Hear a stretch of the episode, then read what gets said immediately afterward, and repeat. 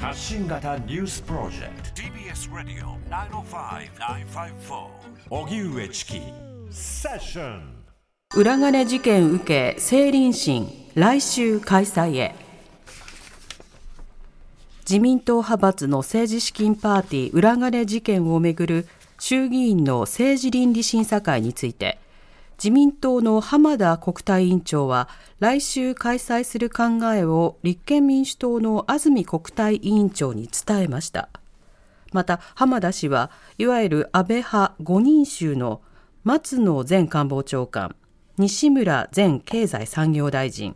高木前国対委員長が出席する意向も伝達。安住氏は前進だ昨日は話にならないと言ったが少しは話ができるようになったとしました。西村氏は国会内で記者団に私の知っていることをすべて正直にお話ししたいと述べました。一方立憲民主党日本維新の会共産党国民民主党の4党は参議院でも政治倫理審査会の開催を求める申告申立書を野村政倫審会長に提出しました。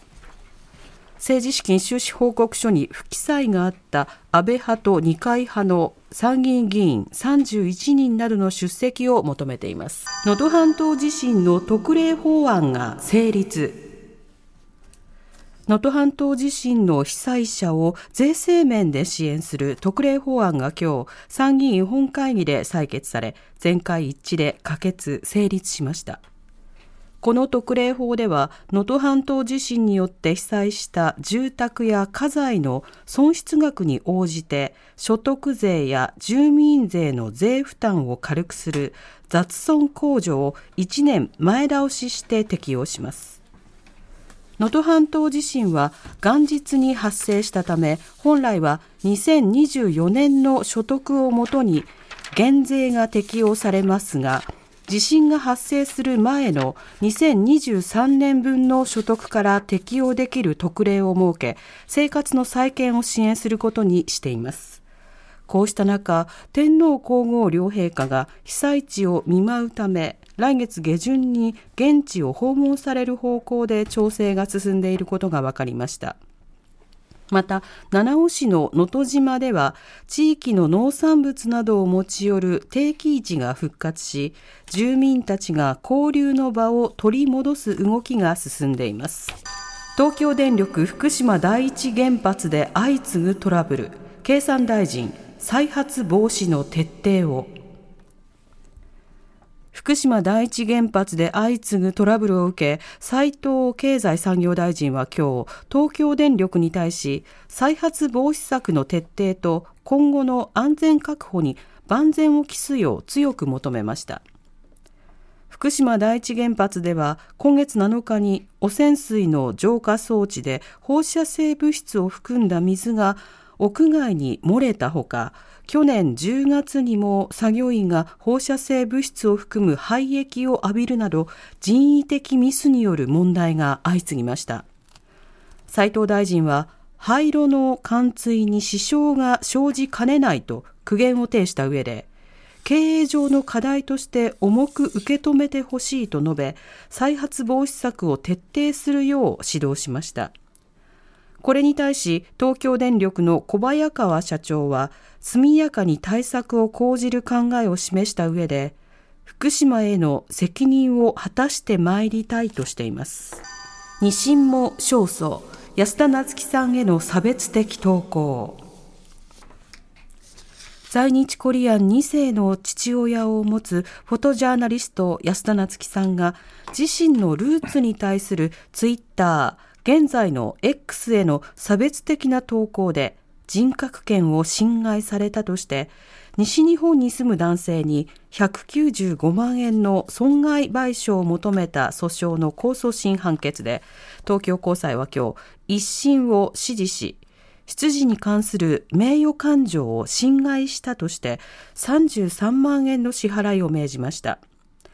一審では差別的表現により父親だけではなく安田さんも侮辱したと認定社会通念上許される限度を超え、精神的苦痛を軽視できないと指摘していました。ただ、一審ともに差別されない権利までは認めませんでした。判決後に安田さんは記者会見を行い、裁判の意義などについて訴えました。では、デイリーニュースセッションニュース続けます。安全確保までガザ北部への食料支援を一時停止。WFP 世界食糧計画は20日、イスラエル軍とイスラム組織ハマスの戦闘が続くパレスチナ自治区ガザ北部への食料支援を安全が確保されるまで停止すると発表しました。WFP によりますと国連機関のトラックが攻撃されたことなどを受けて3週間停止した食料の搬送を18日に再開しましたが、飢えに苦しむ住民らに車列が取り囲まれ、銃撃もありました。ガザ北部は食料不足が特に深刻な地域で、WFP は多くの人が餓死する恐れがあるとして、早急な再開の方法を探ると表明しました。一方、国連の安全保障理事会は20日、ガザでの人道的な即時停戦を求める決議案を採決しましたが、アメリカが拒否権を行使し、否決されました。映画監督の榊秀夫容疑者を逮捕。演技指導を装い女性に性的暴行をしたとして警視庁捜査一課は今日準強姦の疑いで映画監督の榊秀夫容疑者を逮捕しました。榊容疑者は2016年5月東京港区のマンションで俳優志望の女性に演技指導をする名目で性的暴行を加えた疑いが持たれています。警視庁によりますと榊容疑者は2人で食事をしていた女性に演技のことについて話そうと言って部屋に誘い出しタトゥーがあると大変だから裸を確認したいなどと言って犯行に及んだということです。榊容疑者は冤罪ですと容疑を否認していますが他にも複数の被害相談があり警視庁が余罪を捜査しています。以上デイリーニュースセッションでした。荻上チキセッション TBS ラディオ905-954